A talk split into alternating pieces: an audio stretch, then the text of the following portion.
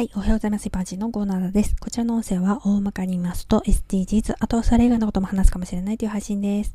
またまた、互い行為による私の負傷状況の話についてです。私の左手の甲には歯型の跡が残っています。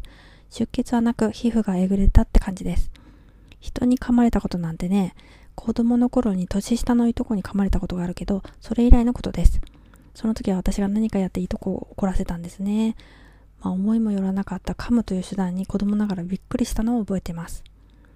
犬イコール噛むっていうイメージの人もいるかもしれないけど、飼い犬の甘噛みなんて愛おしくて可愛いものです。前回配信した内出血、こちらもどうぞ。広範囲で見た目がひどいから手の甲の傷なんて自分としてはあまり気に留めてなかったけど傷の大きさや深さによってはこっちの方が大変なことなんだなって初めて知りました多分大丈夫だと思うんだけどもしねこれ後日腫れるようだったらまた病院に行くように医師に言われました。噛まれた直後すぐ水で洗い流すそうなんですがそんな環境ではなかったし知らなかったし洗ってないんだよね。傷口からばい菌が入る感染症の危険があるようでそうすると皮膚を切開するんだって。